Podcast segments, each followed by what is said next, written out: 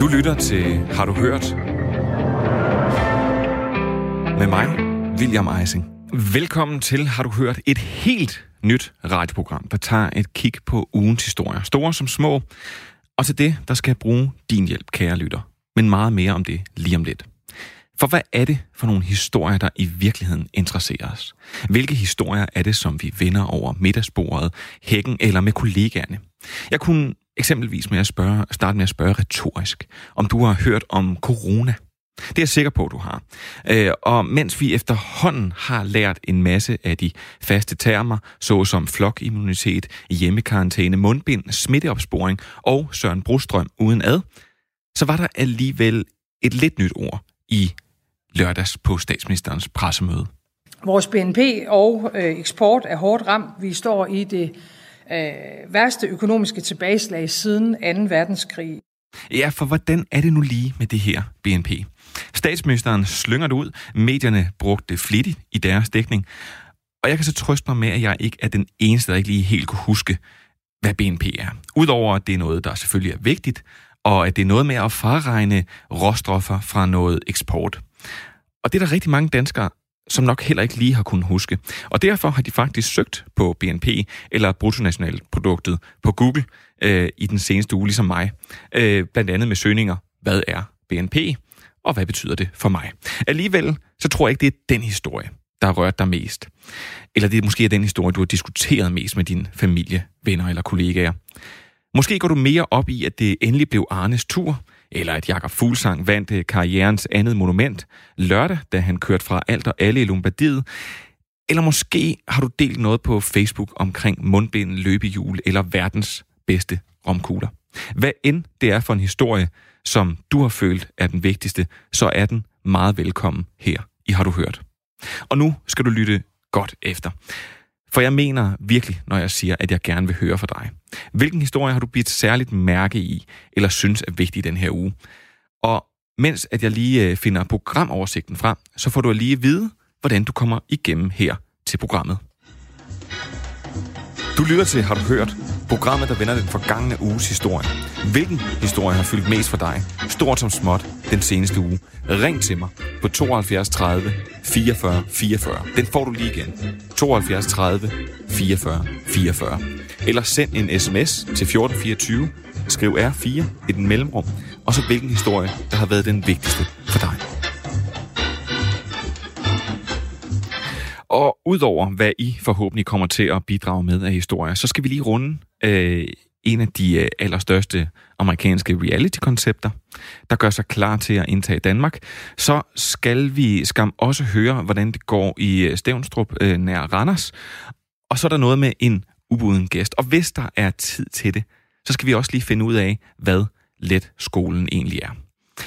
Ude i regien, der sidder min producer Maiken. Og hun har været på Facebook i arbejdstiden.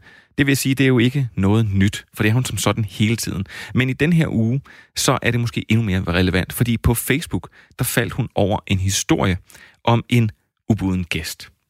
Øh, den her historie, den er blevet delt 12.000 gange, og den har fået over 3.000 kommentarer. Og nu kan jeg sige øh, velkommen til dig, Kent Nielsen, fra Nørre Vågebrør i øh, Thy. Tak for det. Og Kent, det er dig og din kone, der står bag det her Facebook-opslag med en ubuden gæst, der sneser ind på jeres søns værelse. Fortæl mig, hvem var den her ubudne gæst? Jamen, det var jo en, en hugorm. Det, det er som, ja. som lever i området. Okay, og, og så, må så bliver jeg jo straks øh, nysgerrig hvordan kommer den her hugorm ind på jeres øh, søns værelse? Jamen altså, som, som alle nok har opdaget, så var det jo varmt øh, i, i den sidste periode her. Så vi har haft øh, dørene til at stå åbne, terrassedørene øh, til at stå åbne for at få noget luft ind. Og, øh, og den er simpelthen må have snedet sig ind i løbet af eftermiddagen for at, at simpelthen finde skygge. Fordi det har nok også været for varmt for den. Og nu skal jeg lige høre, øh, hvor, hvor gammel er jeres søn? Han er fire år. Han er fire år, okay. Altså, jeg tænker lige meget, hvem øh, man er, så kan man godt blive bange for, øh, for uh, ubudne gæster, især slanger. Prøv, øh, hvad, hvad, hvad sker der så? I, jeg tænker ikke, I ligger og sover i samme rum. Nej, han har hans eget værelse, vi, øh, og vi lukker selvfølgelig døren, når vi går i seng der. øh, om natten. Så den, øh, den har nok været inde under hans seng hele natten, øh, højst sandsynligt. Og så øh, vågnede vi ved et, et skrig øh, lørdag morgen ved at øh, ja, han skriger, og så, så min kone løber ind til ham, og han siger så til, øh, til min kone, at, at der er en slange i min seng. Øh, og så, så tror vi selvfølgelig, at det er en, det er en dårlig drøm. øh, men men det, så kunne hun så se hovedet af, af hugormen, den ligger op ved hans hovedpude, og så resten af kroppen er så nede om bagved, øh, ved muren, imellem muren og, og sengen. Hold da op. Altså jeg tænker, det er jo nærmest øh, et, øh, det er sådan et, et, et mareridt som forældre at have, at der kommer en slange ind hos ens søn. Ja, det er vanvittigt. Øh, hvad, hvad gør I så herfra, skulle jeg til at sige?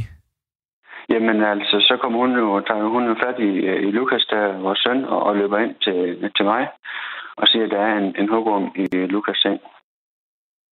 Og så øh, løber jeg hen og, og lukker døren og, og ringer til vagtlægen. Øh, og så får vi vide, at vi skal... Altså, min kone og Lukas, de, de kører bare hurtigt afsted, fordi vi ved godt, at vi skal til læge, hvis der er et hugorm at vide. Ja. Øh, uanset hvor, om jeg er gift eller ej i det. Og, og, og, og så må jeg sige, så øh, herfra, så øh, håber jeg, jeg tænker, Lukas, han, øh, han kommer op hos øh, lægen. Hvad, hvad gør de der? De tager, får taget giften ud, tænker jeg? Nej, det, det gør de faktisk ikke. Altså, vi skal jo øh, vi skal faktisk til, helt til Aalborg, og fra, fra Vorbør til Aalborg, der er en halvanden time. Øh, så det er faktisk en lang køretur, hvor han har smerter, og han blev utilpas og kaster op øh, på vej derop. Men, øh, men han kommer op, og, og lægen siger, at, at kroppen helst selv skal øh, bearbejde det her gift. Fordi øh, det modgift, der er til rådighed, det kan være øh, lige så slem eller slemmere som, øh, som giften fra hukommen, bare på en, på en anden måde. Okay. Altså, så de observerer ham bare og tager en masse blodprøver og hjertekardiogram og ja, blodtryk og puls. Så de holder øje med ham øh, hver time, så de, så de nye test af ham for at holde øje med det. Men, men de, de tør simpelthen ikke i første omgang at give modgiften. Nu siger du i første omgang. For, for hvad, hvad giver de så giver, ender de ham så med at give ham modgiften? Altså, vi, vi blev faktisk sendt hjem øh, dagen efter øh, om søndagen, til, altså, hvor vi så selv skal observere ham. Fordi øh, nu er hævelsen, altså hele hans arm er jo en dobbelt størrelse. Øh, så vi skal selv observere ham herhjemme, og de tegner nogle streger på, på Lukas, så vi kan se, at, at hævelsen må ikke gå ud over de her streger, så skal vi ringe igen. Og det ender det jo så med, at vi gør øh, tirsdag eftermiddag. Altså øh, tre, en, tre og en halv dag efter, han er blevet bidt. Der er jo... Øh, altså, der ser han arm ud som om, at den er vissen eller ved at dø, og han bliver blå hen over brystkassen også. Og så bliver vi selvfølgelig lidt nervøs. Så ringer vi til Aalborg og, siger, og de siger, at vi skal komme derop. Og så, øh, ja, så tager de flere både på at observere ham stadigvæk og tjekker hjertet og, og alt det der. Øh, og så er det jo så natten til torsdag. Øh, jeg kører op øh, ja, onsdag aften til dem, og så er det så øh, lige derover kl. 12, de giver ham modgiften. Og så? Øh, hvor, hvor, hvor de så, altså de står øh, to læger og to sygeplejersker og en anestesilæge klar til at rykke ind, hvis øh, han øh, reagerer allergisk over for det. Øh, hvilket så betyder, at i værste fald kan, kan luftvejen øh, lukke til, øh, og han kan gå i chok og, og alt det der. Så det, det er meget skræmmende at se på. Så kendt, da jeg før sagde, at det, man kommer ind til sin søn midt om natten, og så bliver det ens værste mareridt, af, at han er blevet bidt af en slange, så bliver det så kun overgået af det, der sker de efterfølgende dage, eller hvad? Ja, at, at vi, vi, ved, vi, altså, vi ved ikke så meget om det, og, og det værste er, at det gør lægerne faktisk heller ikke, fordi der er ikke så mange øh, tilfælde som det her øh, i Danmark. Så, så der er faktisk ikke rigtig nogen, der ved noget om det. Jeg ved, de er i meget dialog med giftlinjen, øh, fordi at de netop ikke rigtig ved noget om det. Og, og de tør heller ikke rigtig give modgiften, fordi ja, ja. hvad sker der lige med, med drengen? Men Ken, I vælger så, øh, du og din kone, I vælger simpelthen at skrive ud øh, på Facebook. Hvorfor gør I det? Jamen, øh, jamen det er jo ment som advarsel. Øh, øh, ikke, ikke en, øh, som der er nogen, der tror, vi har gjort. Det er ikke, ikke en skræmmekampagne mod hugorm, fordi vi lever i Vorbør, og det er et, øh, klitområde, øh, og vi har jo, der er jo klit på, på tre sider af vores grund, så, så vi ved, den er der. Vi har set den flere gange. Øh, det er egentlig bare at være opmærksom på, altså når dørene står åbne, i hvert fald i hugormens øh, højsæson, at de kan komme ind. at de kan komme ind og, og søge skygge, eventuelt under en seng, som den har gjort. Ja. Så det er en advarsel. Det var, det var det, der var målet med det. Og det er jo en, det, det er jo en historie, så sige, grund til, at vi har den med i dag, det er jo fordi, det er en historie, der bliver delt vidt og bredt, og den bliver kommenteret helt vildt. Og jeg er jo langt fra den første journalist, der har kontaktet dig. Jeg ved, at I ja. er blevet, øh, at I er blevet interviewet til noget avis. I er også blevet inviteret i aftenshowet. Ja. Er, er, er du overrasket over den her opmærksomhed, I, øh, I får på grund af et hugormbid? Ja, det, det må man sige, det er vi godt nok. Altså, vi, vi troede det bare, vi vidste godt, at den måske få lidt opmærksomhed, men men ikke lige frem, at det skulle være landstækkende. Øh, og i de landstækkende medier, det, det havde vi ikke lige øh, troet, øh, og, og, og heller ikke regnet med. Altså det, det, det, der er vi meget overvældet, det er vi. Ja, ved du hvad, det kan jeg, øh, det kan jeg simpelthen godt forstå.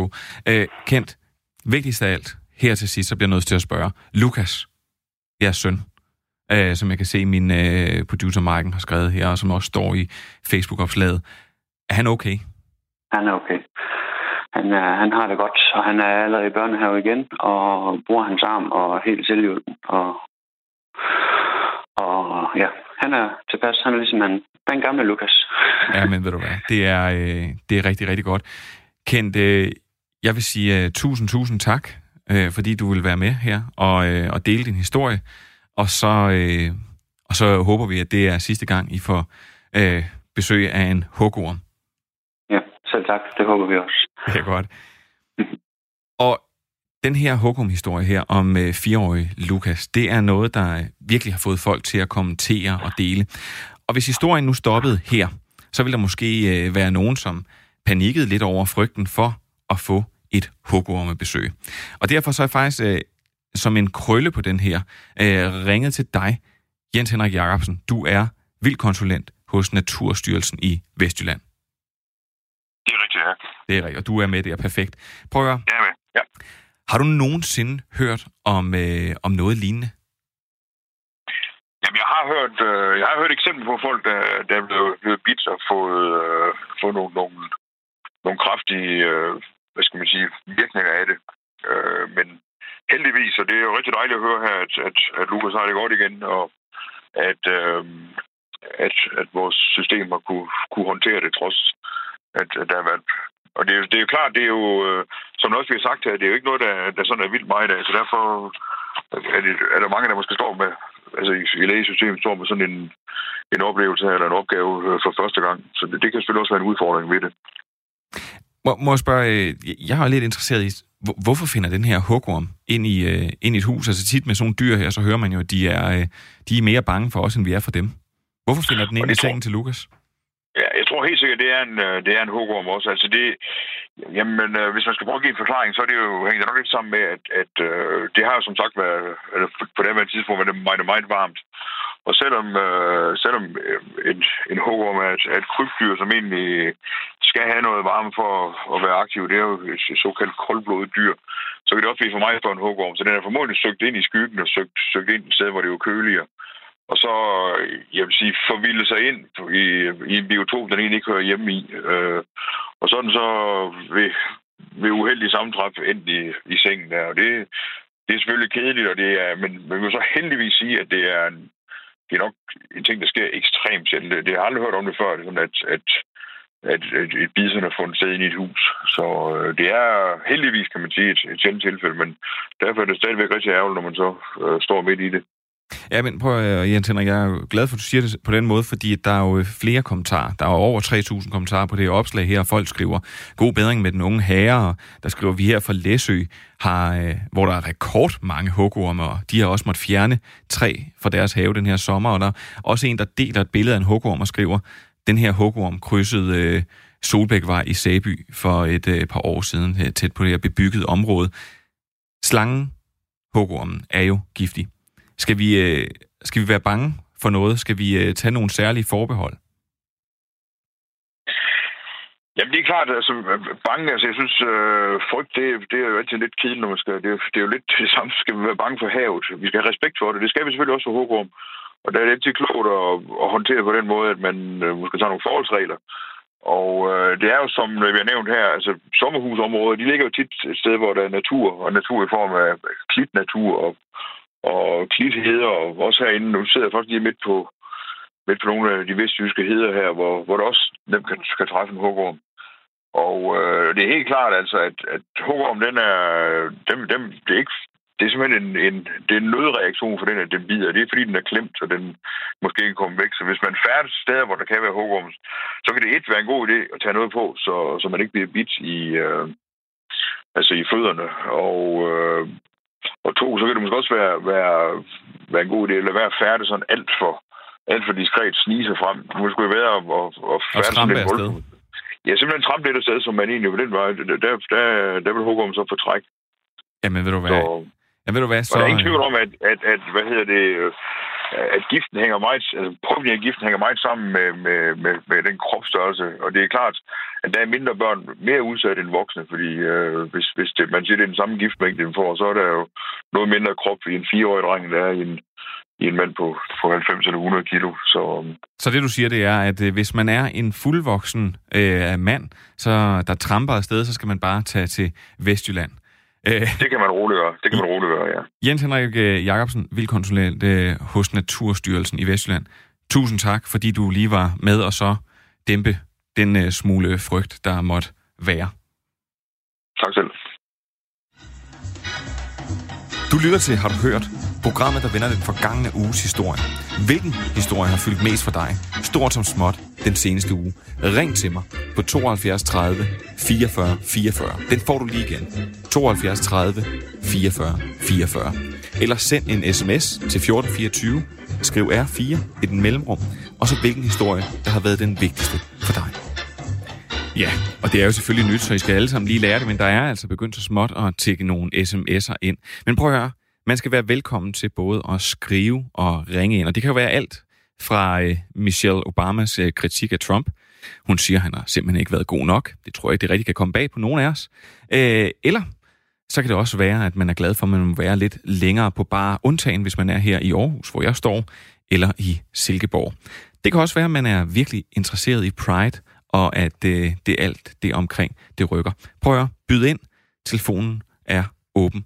Og så vil jeg lige tage en, øh, en enkelt... Jeg har allerede fået et lille kritikpunkt her. Øh, det er Inger, der skriver ind og siger, at hun vil nu mene, at de fleste de kender ordet BNP og hvad det står for. Ved du hvad? Øh, det kan jo være, at jeg kommer til at lave sådan et trick, som øh, nogle komikere gør, hvor de kommer til at sige et eller andet og generalisere på det. Jeg vil bare sige, at der var i hvert fald virkelig, virkelig mange mennesker, der havde søgt på det i den her uge. Øhm, men så vil jeg faktisk egentlig tage fat i en historie, Maiken, øh, som sidder ude nu allerede himle med øjnene, der interesserer mig virkelig meget, og gjort det i den her uge. Scratch some letters into the blank sky. Take note of the garden furniture's internal dialogue. One drop of something that is true. That's enough. Let the hand glide through the water mirror. Ja, det er øh, for øh, kendere, skulle jeg til at sige, Jørgen Lets øh, stemme. Fordi mandag, der begyndte Jørgen Let nemlig sin helt egen filmskole, som hedder Ecole de Let. Og det oversættes vist Letskolen. Og hvad kan man så forvente sig af den her filmskole? De fleste, de kender nok godt Jørgen Let. De kender ham som en cykelkommentator, eller som ham, der rejste rundt i forskellige med lande med hans pilgård og sagde magnum, eller brokke sig over gummistøvler eller noget. Men Jørgen Let har faktisk levet et meget langt og produktivt liv, når det kommer til, ja, alt kan man næsten sige. Han har skrevet masser af bøger og digtsamlinger, og så har han lavet et hav af film. Blandt andet filmen En forårsdag i helvede, som handler om Paris-Roubaix i 1976, og som er et must-see for alle cykelelskere. Og som, og nu kan det være, at min hukommelse svigter mig lidt, men jeg mener faktisk, at det enten var Matti Brichel eller Magnus Kort, en af de her danske cykelryttere, der flere gange har set den her film her, En forårsdag i helvede, som opvarmning til netop løbet Paris-Roubaix. Men tilbage til Jørgen Lets filmskole. Undervisningen den begyndte i mandags, og på Instagram har Jørgen selv lagt et billede op, hvor han står omgivet af 20 mennesker med teksten første skoledag. I de næste 12 uger, der skal Let elever, udover at eksperimentere med forskellige genrer og gennemgå forskellige metoder, og sikkert også se en del af de film, som Jørgen Let selv har lavet, øh, eller de film, han i hvert fald kan lide, så skal de også undervises af flere af Jørgen Lets venner og familie. Og her begynder det at blive rigtig interessant. Blandt andet så øh, kan man blive undervist af Asger Let, der er Head of Ecoldi Let, det er Jørgens Lets søn. Derudover så underviser øh, instruktøren Thomas Winterberg også.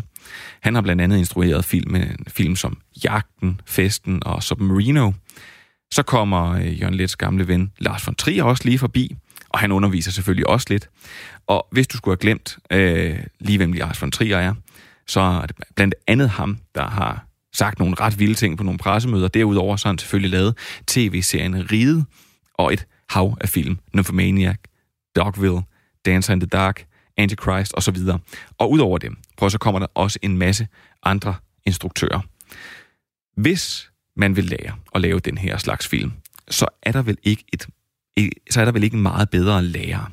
Det svarer lidt for de uindvidede jeg i filmbranchen til at sende sit barn til fodboldtræning, hvor lærerne hedder Mia, Michael og Brian Laudrup, Morten Olsen og Lars Hø, hvis dit barn er interesseret i at stå på mål.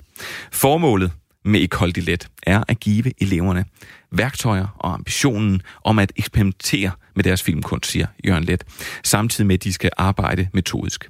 Og det er det jo selvfølgelig alt sammen inspireret af Jørgen Lets egen måde at arbejde på. For nogen vil det her måske lyde lidt højbandet. Men tænk sig at lave sin egen skole og undervise i alle de ting, man selv har lavet. Det er sgu lidt fedt.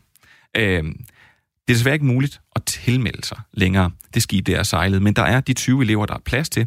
De har tilmeldt sig, og de får lov til at betale den nette sum af cirka 60.000 kroner for at blive undervist i de her 12 uger. Der bliver også stillet udstyr og faciliteter til rådighed. Og som jeg har kunnet læse mig frem til, så er det altså ikke SU-berettet. Så man skal virkelig, virkelig ville det her. Men altså, en, altså din helt egen skole, det er altså lidt spændende. Du lytter til Har du hørt? Programmet, der vender den forgangne uges historie. Hvilken historie har fyldt mest for dig? Stort som småt den seneste uge. Ring til mig på 72 30 44 44. Den får du lige igen. 72 30 44 44. Eller send en sms til 1424. Skriv R4 i den mellemrum. Og så hvilken historie, der har været den vigtigste for dig. Så kan jeg se, at uh, Tommy han skriver ind til mig, uh, hvilke belæg jeg har for at sige, at Trump han ikke har gjort det så godt. Uh, Tommy, jeg tror, du har misforstået noget. Det var Michelle Obama, der sagde, at uh, Trump han ikke gjorde det så godt. Og det samme har Barack Obama også sagt i dag uh, på konventet i USA. Det var bare et eksempel på en historie, man kunne skrive ind med. Men prøv at i dag så er der faktisk uendelig mange muligheder, når det kommer til at læse, se eller høre nyheder. Hos nogle medier så er alle historierne klædt i gult, og hos andre medier så skal man nærmest læse en halv bog, føler man, før man når frem til pointen. Men det betyder faktisk en del, hvor man får sine nyheder fra. Og selvom vi er et lille land, og det måske er begrænset, tænker man, hvor mange store historier der kan være på en uge, så er der altså en forskel. Så derfor så er det tid, at vi tager en tur til Stævnstrup ved Randers, som godt nok har postnummer i Langå. Fordi der sidder du, Anne Bisgaard Christensen. Ja, hej. Hej. Kan I høre mig? Ja, en lille bit smule støj i baggrunden, men det overlever vi nok. Ja. Du er kommunikationsmedarbejder i Grundforsfonden. Derudover så er du mor, hustru, mange år i elbilsejer. Og du er så også en af flere personer, der har indvillet i, at jeg en gang imellem om torsdagen må forstyrre dig her i frokosten er det ikke rigtigt? Jo, det er helt rigtigt. Jeg sidder faktisk øh, i bilen lige nu på vej hjemad. Um, og det er min datters fødselsdag. Men, uh, Jamen, det skulle jeg også have Nu har jeg forberedt mig lidt, og ja, så men altid. jeg med til dig. Prøv at høre, og før jeg faktisk tilspørger dig, hvilken uh, historie det er, der har fanget din uh, opmærksomhed, så vil jeg egentlig gerne høre, hvor, uh, hvor får du din historie fra? Hvor er det, du... Uh, hvor får du dine nyheder fra? Oh, jamen, jeg lytter jo rigtig meget til podcast, så det er jo måske ikke lige dagens nyheder, der, der sådan fanger mig så meget. Øh, men så læser jeg jo også en del presseklip, øh, hvad hedder det, øh, i forbindelse med mit arbejde, fordi jeg er jo kommunikationsmedarbejder, så jeg sender jo presseklip rundt til vores bestyrelse sådan øh, jævnligt. Øh, og det, jeg har med, det er jo også noget, jeg er faldet over i den forbindelse. Men, ja, men så lad os, øh, lad os straks øh, springe videre til det, fordi hvilken, øh, hvilken historie har så fyldt mest for dig i den her uge? Jamen, det er en historie, jeg faldt over i går, som, øh, som, som kommer fra Storbritannien, øh, hvor øh, den konservative udviklingsminister har lanceret et nyt udviklingsprogram, som er ret stort på 6,85 millioner pund, hvoraf de 2 millioner pund kommer godt nok fra britiske virksomheder. Og det svarer jo til ca. 56 millioner kroner. Og det er et program, der, øh, der, der hedder Britisk bistand til at beskytte butikkernes forsyningskæder. Øh, og det, det er sådan, at øh, programmet det så skal hjælpe arbejdere i udviklingslande, der laver fødevarer, f.eks. frugt og grønt og kaffe og chokolade, og tekstiler til de store britiske virksomheder som øh, Marks Spencer, Primark og Tesco. Den kender I nogen af jer i hvert fald sikkert. Øhm, og det skal simpelthen sikre den her forsyningskæde til de britiske forbrugere, men samtidig skal det så også hjælpe nogle af de udsatte arbejdere i udviklingslandene. Øh, det er i hvert fald det, ministeren siger. Så okay. har der jo selvfølgelig været en kritik af det. Øhm, ja. Ja, men bare så, så simpelthen i en, i en uge, hvor at Arne han fik sin tur, og nu skal vi altså gå imod med, med mundbind, så, så nørder du simpelthen sådan en lille øh, Brexit-agtig historie her. Ja, det gør jeg. Ja, men det er, altså, og det har jo også en relevans for corona, kan man sige, fordi der har været oppe i den britiske offentlighed øh, bekymrede mine om, øh, puha, coronakrisen har godt nok hårde konsekvenser for os selv. Vi skal gå med mundbind. Nogle af os mister vores arbejde. Men så er der så samtidig også alle dem, der producerer mange af vores forbrugsvarer øh, og luksusvarer og tøj og så videre, som sidder ude i den tredje verden, som virkelig, virkelig bliver ramt hårdt af de her nedlukninger. Øh, hvor de ender med, altså, skal jeg blive hjemme, eller skal mine børn sulte? Altså, det er jo, det er jo et helt vildt Øh, altså, man kan næsten ikke forestille sig, hvordan det er herhjemme, men, men det er der jo nogle af dem, der sidder i Bangladesh og syr vores tøj, som måske kan blive ramt af. Så, så selvom man synes, nogen har jo kritiseret det her program for, at det, ah, det er bare at putte penge ned i de store koncerners lommer, så synes jeg alligevel, at der er en eller anden form for, øh, for rigtighed i, at man også tænker på de arbejdere, der sidder i den tredje verden, og som virkelig, virkelig altså, bliver hårdt ramt af coronanedlukninger. Men, men grunden til, at du tager den her med, det er jo, fordi du siger omkring de her forsyningskæder. Og det er jo vel fordi, at øh, England ikke øh, længere på den måde kan få deres varer fra EU. Hvad er det for nogle varer, de skal have for de andre steder? Øh, jamen altså, de kan jo stadigvæk godt få varer fra EU, men der har jo hele tiden, altså der har jo været, hvis man skal tænke på Brexit-snakken, så har de jo snakket meget om, at jamen, vi vil ikke kun handle med EU, vi vil handle med verden. Øh, og vi vil, være, vi vil være en global trade force. Øh, de kan jo selvfølgelig stadigvæk købe varer fra EU, men de betaler jo så 12 nu, og, og varerne skal jo holde og vente. Så det er jo vigtigt for Storbritannien at sikre, at, øh, at, de, at de kan brødføde deres nation, for de har jo i mange år øh, ikke haft øh, en stor landbrugssektor, ligesom vi har i Danmark. Altså, vi eksporterer jo rigtig mange varer fra Danmark, øh, fødevarer, hvilket man ikke så meget gør fra, fra Storbritannien. Så, så så det er mere usikkert for dem derovre at få de ting, de skal bruge øh, i deres butikker. Men må, må jeg spørge, og så, øh, så, så synes jeg det, fordi det er jo, det er jo nu snakker jeg lidt, hvor man får sine nyheder fra sådan noget. Hvorfor er det netop, at det er den her, der, øh, der fanger dit blik, Anne? Øh, ja, men det er jo fordi, jeg også arbejder, øh, hvor jeg gør. Altså, vi er jo også en stor, øh, vi er jo en fond, som jeg arbejder i, og fonden arbejder, øh, ejer jo en stor virksomhed, som også eksporterer og sælger varer på et globalt marked. Men man kan jo godt øh, gøre noget godt ude i verden, samtidig med, at man også tjener penge på det. Det, øh, det er i hvert fald et mantra, som jeg ofte har hørt. Øh, så derfor så, altså jeg er ikke helt nået til en konklusion omkring den her historie, men jeg synes, den er interessant.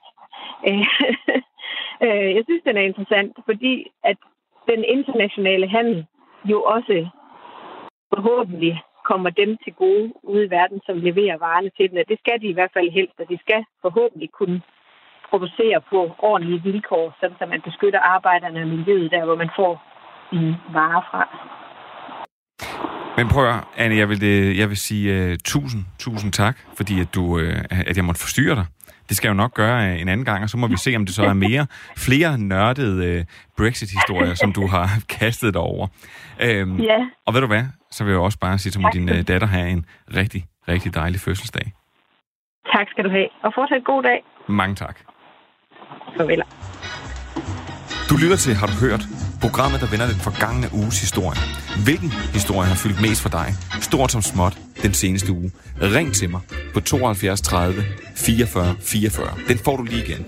72 30 44 44. Eller send en sms til 1424. Skriv R4 i den mellemrum, og så hvilken historie, der har været den vigtigste for dig.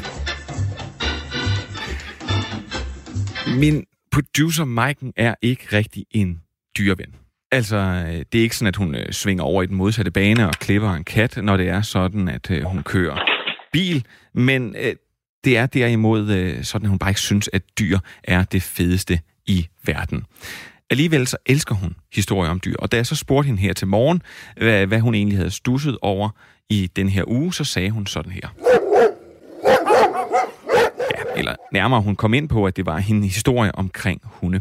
Fordi at hun siger, at de tyske hundeejere nu angiveligt øh, til allerede til næste år vil få en ordre om at lufte deres hunde to gange om dagen.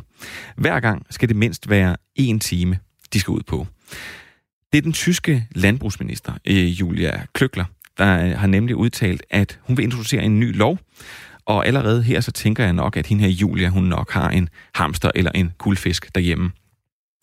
Hun mener nemlig ikke, at øh, mange af de her Tysklands øh, næsten 10 millioner hunde får tilstrækkelig motion. Maiken, hun har selvfølgelig fundet den her på Facebook, øh, for det er der, hvor hun tilbringer sin tid. Og ja, hun er også en af dem, der læser de mange kommentarer, fordi der er faktisk rigtig mange gode pointer, som hun siger. Og de her, de går så til den kære tyske landbrugsminister Julia Kløkler. Der er blandt andet en Marie-Louise, der skriver, at øh, hendes hund, den er ikke bygget til at gå så lange ture. Slet ikke om sommeren, øh, siger hun. Og jeg tror faktisk, at øh, man som ejer kender sin hund bedst.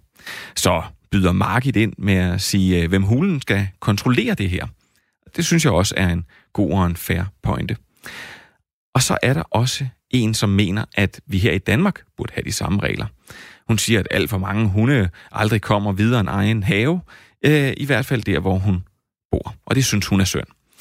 Ja, det tyske medie, siger Marken så, MDR, har været i en park i Magdeburg for at spørge, hvad hundeejerne de synes om den nye lov. Og her var svaret måske næsten øh, forventeligt, fordi de siger alle sammen, at de selvfølgelig allerede overholder de kommende regler. De sagde også alle sammen, øh, det sagde de alle sammen, mens de faktisk smækkede hælene sammen og marcherede ud på en to timers lang tur med deres hund. Prøv, den tyske landbrugsminister Julia Kløgter siger, at de nye regler vil være baseret på videnskab selvfølgelig, der viser, at øh, hunde de har brug for den her vis mængde daglig aktivitet. Hun siger også, at hunde ikke er legetøj, man bare kæler med. De har også deres egne behov, og det skal man tage højde for. Og Maiken, jeg vil bare sige, at øh, med den her historie her, så begynder jeg egentlig langsomt at forstå din modvilje mod dyr. Du lytter til Har du hørt? Programmet, der vender den forgangne uges historie. Hvilken historie har fyldt mest for dig? Stort som småt den seneste uge. Ring til mig på 72 30 44 44. Den får du lige igen. 72 30 44 44. Eller send en sms til 1424. Skriv R4 i den mellemrum. Og så hvilken historie, der har været den vigtigste for dig. Ja, prøv at høre jer. Øh, det bliver et meget, meget langt program, hvis det er sådan, at de ikke øh, begynder at skrive og ringe ind. Det øh, siger Maiken. Hun øh, går hastigt frem og tilbage ude i regien og bekymrer sig. Vi har jo regnet med, at de alle sammen vil ringe ind og byde ind med en masse fantastiske historier. Men prøv at høre. En anden fantastisk historie, det er faktisk, at øh, et rigtig godt reality-program, det skal have en signaturafsked. Altså når de siger farvel til deres deltagere, så øh, skal de have en måde ligesom at sende dem ud af døren på. I Masterchef, så er det noget med, at de skal hænge deres forklæder op. Øh, I det svageste led var det, at du var det svageste led. Og i Big Brother, så skulle man venlig forlade huset. Og nu skal de danske tv-seere så til at vende sig til noget helt nyt. En rose-ceremoni. Damn, will you accept this rose? I am thrilled to accept this rose. Det er bestemt ingen hemmelighed, at et af de største amerikanske reality-programmer kommer til Danmark. Nemlig programmet The Bachelor, som TV2 de er i gang med at lave. Og i weekenden, der blev bacheloren Kasper Bertelsen offentliggjort som manden 20 kvinder skal dyste om.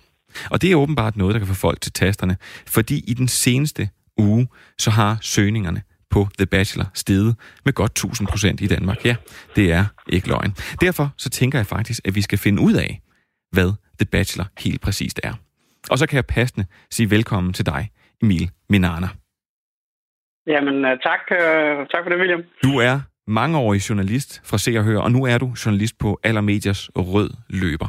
Så jeg tænker, du er du må have et godt greb i reality. Ja, det, det vil jeg sige i hvert fald. Jeg har dækket reality de sidste seks år i hvert fald, så det, jeg har nok ret godt styr på det.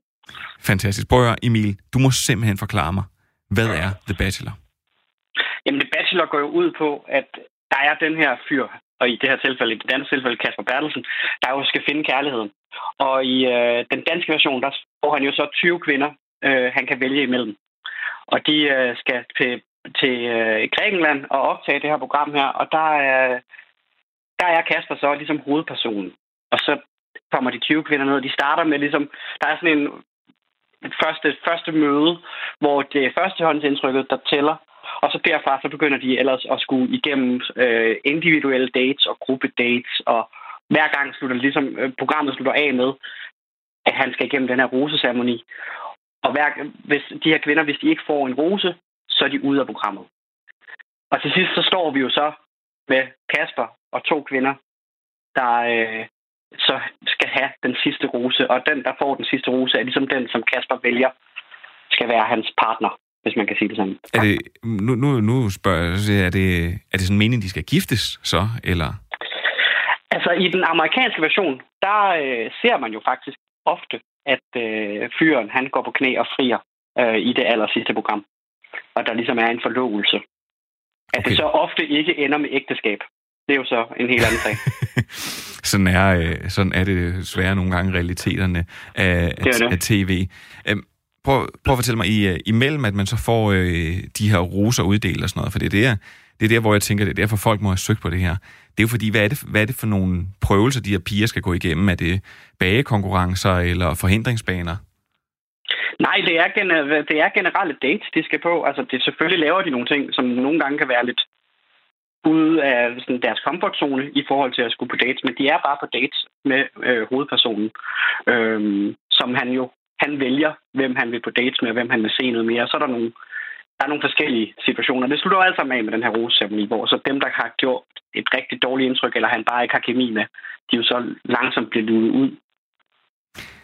Prøv, øh, nu, det slår mig lidt, at vi har jo forskellige øh, datingprogrammer i Danmark, som i sådan mere eller mindre useriøse skala, skulle jeg sige. Jeg synes, at i den sådan mere seriøse skala, så er det sådan noget som gift ved første blik, hvor det virker som om, der ligger noget baggrund bagved, og der er der også, som jeg kan forstå, hvis det været nogle par, der er holdt efter, så er der også noget landmand søger kærlighed, som øh, udover selvfølgelig at give sådan en masse gode grin, så øh, er der også nogle af dem, der har fundet øh, hinanden. Altså det her The Bachelor, er det et, øh, er det et seriøst datingprogram, eller er det mere underholdning? Det er et øh, seriøst... I USA er det et seriøst datingprogram, og det tænker jeg også, at det, som TV2 gerne vil lave, at lave et seriøst datingprogram. Fordi hvis, nu siger du nemlig selv, øh, Landmands og Kærlighed og Gift Først Blik, det er nogle af de her sådan, mere seriøse datingprogrammer. Og det er jo også dem, der er ekstremt populære herhjemme. Men samtidig har vi jo også herhjemme set datingprogrammer som Dagens Mand og øh, For Lækker til Love, som jo er i den helt anden grøft, og ikke handler om, at man skal finde øh, kærlighed. Det handler om ren underholdning. Hvor jeg vil sige, landmands og kærlighed gift først blik, det er jo, præmissen er at finde kærligheden. Og det, det er jeg helt sikker på også det, som øh, TV2 sætter op som præmis på øh, The Bachelor. Jeg tror ikke, de kommer til at hive en masse kvinder med, som bare er der for at komme på tv. Jeg tror, de hiver kvinder med, som gerne vil finde kærligheden. Og, og så prøv lige at fortælle mig ham her, øh, ham her Kasper Bertelsen her. Altså når, øh, nu, nu så jeg det, det er, jo, det er jo fordi, det er søndags, der kom de her billeder op af ham. Jeg vil mm. sige, det, er jo ikke, det virker jo ikke som øh, sådan et, et useriøst bud på en, øh, på en mand, kvinder kunne øh, finde på at gifte sig med. Han er jo, han er jo flot. Er der, hvad ligger der mm. i valget af sådan en som ham?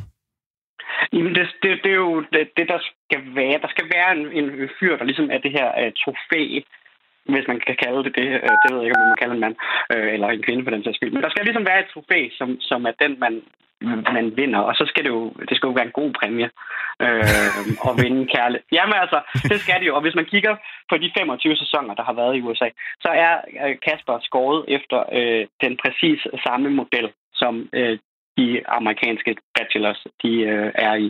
Det er nemlig også nogen, der har det gode jobs, flotte kroppe. Det er nogen, der, øh, der har noget at, at give af, øh, og som samtidig også er klar til at indgå ægteskab eller skabe en familie. Og det er jo også det, som Kasper fortæller i sin, den video, der kom op på tv2.dk, at han er klar til at stifte noget familie også. Øh, så det er ikke kun øh, lux og god uddannelse. Så det er en, der er sådan, har hele pakken og er klar til det hele. Ja, men det, øh, det, prøv, det lyder meget spændende. Øhm, jeg, jeg ved, at det her det har været øh, i, øh, i Danmark før. Øhm, det, der, det, det nævnte du lidt, øh, lidt for mig, at, der, mm. at det har været sendt på TV Danmark. Hvor, ja, korrekt. Ja, øh, hvorfor, hvorfor øh, man siger, hvis det er noget, der har været her før, hvorfor vil man så bringe det tilbage nu? Jeg tænker ikke, det måske har været den store succes dengang. Jamen det, de lavede på TV Danmark, det var faktisk den, den omvendte version, vi kan sige. Så det var det, der hedder Jagten på drømmekvinden, hvor det så var en kvinde, der skulle møde 20 mænd. Øhm, og det er jo tilbage i startnullerne, og jeg tror, det er længe før, at man egentlig havde, øh, havde tid, øh, eller havde lyst til de her seriøse dageprogrammer. Så, så, så jeg må spørge, Emil, hvor, hvor stort tror du, det her det bliver? Fordi nu siger du, det var før man ligesom havde tid. Der var også, de var også forgangsfolk med øh, sådan noget som Big Brother og sådan noget. Nu er mm. reality noget, som det, det hele svømmer over med. Øh, hvor, hvor stort bliver det her? Bliver det, bliver det X-faktor stort, eller... Jeg tror, det bliver landmand søger kærlighed stort. Altså i og med, det også er på TV2, det at, at de her kærligheds dating konkurrencer, de rykker, eller programmer, rykker over på DR og øh, TV2, som ligesom er de store øh, spillere på tv-markedet, og dem, som der er rigtig mange øh, tv-serier til, så tror jeg, det bliver et, øh, et øh, ret stort program. Jeg, det ville undre mig, hvis at øh, TV2 fejlede med den her. Okay. Ja, men ved du hvad, øh, det, det, det, det lover godt, og jeg er sikker på, at, øh, at der er masser, der skal, der skal se det her program. Emil, mens jeg har dig, så øh, handler hele programmet jo her om lidt om, hvad, der, øh, hvad der rører sig, og hvad der har været de store historier. Og så øh, tænker jeg, at sådan en som, som dig, der sidder i hjertet af de kulørte blade, du må simpelthen kunne fortælle mig, hvad har den, hvad har den største historie været for dig i løbet af den her uge her? Største historie for mig i løbet af den her Eller uge. Den, der har fanget, dit, uh, fanget dit blik, skulle jeg sige. Ja, øh, jamen jeg, jeg følger meget med i amerikansk øh, reality, så det, der sådan fanger mig mest, det er, at der er meget drama i, øh, i sådan noget som Real Housewives of Beverly Hills og sådan noget. Det er sådan, det er sådan min go-to-ting. Og hvis, ja, hvis du spørger mig rent professionelt, så tror jeg, at det er øh, stadigvæk øh, efterværende af prins Joachims blodprop. Øh, hvor, hvorfor? I hjernen. Altså, fordi der, der bliver ved med at komme, der bliver ved med at dukke nogle ting op. Øh, derfra nu har kronprins Frederik været nede og besøge ham, og i går var Mary ude og, og, og sige noget i forbindelse med, at hun var til et arrangement Greno og sådan noget. Jeg tror stadigvæk, den, den, den popper stadig op øh, på overfladen, den her historie. Okay, og, og, og så må jeg spørge nu, fordi jeg, for, jeg forstår det ikke. Jeg tænker kongehuset, når folk spørger til min holdning omkring det, så siger jeg, at det er, det er rart, vi har det, det er, det er bare alle tiders. Men det er jo ikke noget, som jeg sådan følger øh, øh, med, som, siger, som død og helvede. Hvorfor er det, at, at kongehuset kan trække så, øh, så meget opmærksomhed, så meget opmærksomhed på sådan en, altså det er jo egentlig bare en privat sag? Ja, der er jo noget fascination i det her med en, en, en familie, som, som er i en position, som er uopnåelig på en eller anden måde. Øh, du kan jo ikke bare gå hen og blive prins, hvis du gerne med det. Du kan ikke bare gifte dig med en. Øh, og, du, og, så, og så er der også det her med, at der er jo rigtig mange, som følger med i kongehusets liv, men der er jo på den anden side også mange, som er imod kongehuset, men stadigvæk, altså sådan, så kan de godt lide at, at, at følge med, fordi at så, er det, så er der noget, de kan, kan, kan være sure over på en eller anden måde. Ikke? Ja, Altså, og, og, og, det du siger, det er simpelthen, at den her, altså sådan en som prins Joachim, jeg troede egentlig, at han var, skulle sige, han var lidt out. Han var lidt ydt, at det var Frederik, øh, vi alle sammen hæppede på. Men, øh, men der er altså stadigvæk stor interesse for Joachim. Ja, det er der. Altså, hvis historien er til det, så er der jo historie, så, så er der interesse for kongefamilien, ikke? Ja, det, det, altså det, det, det er jo i hvert fald noget, jeg begynder at fornemme, skulle jeg sige, at det er, at det er den vej, vinden den blæser. Prøv at høre.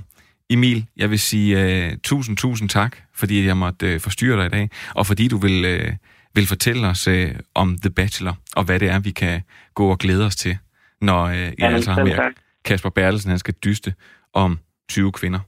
Det må næsten ja. være en, uh, en hver mands drøm. Emil? Ja, det tænker jeg i hvert fald. Tak for det. det er meget at sige tak. Ja, goddag. Du lytter til Har du hørt? Programmet, der vender den forgangne uges historie. Hvilken historie har fyldt mest for dig? Stort som småt den seneste uge. Ring til mig på 72 30 44 44. Den får du lige igen. 72 30 44 44. Eller send en sms til 1424. Skriv R4 i den mellemrum. Og så hvilken historie, der har været den vigtigste for dig. Ja, så er der begyndt at tække lidt ind øh, fra sms'en. Der er blandt andet Glenn, som giver sit øh, besøg med til øh, Majkens dyrehistorie omkring hunde. Og Glenn han siger, at han synes, at øh, alle grise skal luftes to timer hver dag. Jeg ved ikke, hvad det er for nogle husdyr, du holder.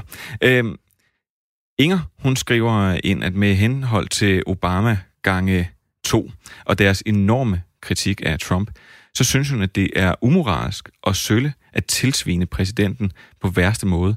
Det gør man bare ikke, når man selv har været præsident. Det er en uskreven regel.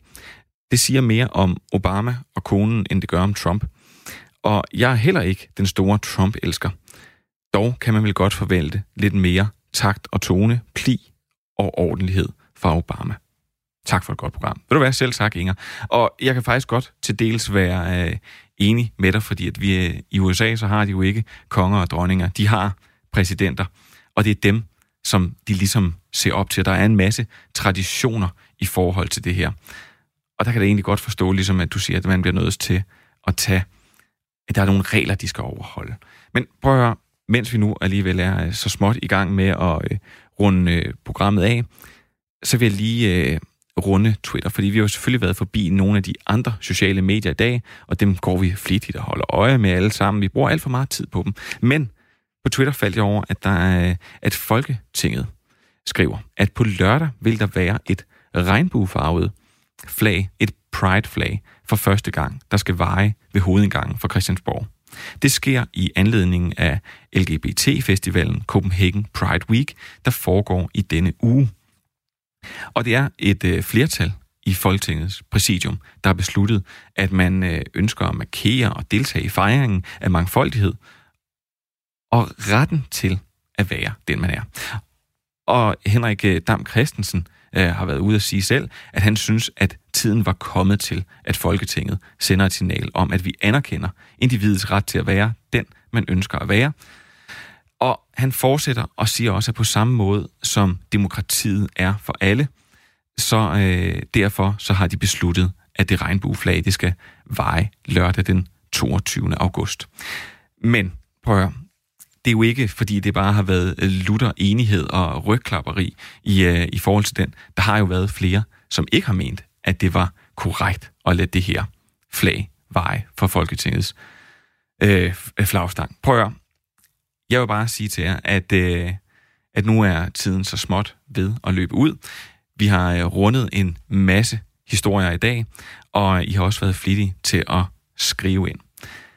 Tusind, tusind tak for det. Prøv at hvis det er sådan, man har gode øh, historier, som vi mener, at øh, vi skal tage fat i, så kan man altid øh, kontakte enten Maiken eller jeg på en øh, mail, før vi vender frygtelig, frygtelig tilbage næste torsdag. Det gør man på øh, hort, det er H-O-R-T, snabelag radio4.dk. Ja, og så kan man selvfølgelig også altid finde os på øh, øh hvad hedder det, på øh, Radio 4's app og på alle diverse podcasttjenester, hvor vi ligger derude. Og så siger Mike et eller andet til mig. Du lytter til Har du hørt? Programmet, der vender den forgangne uges historie.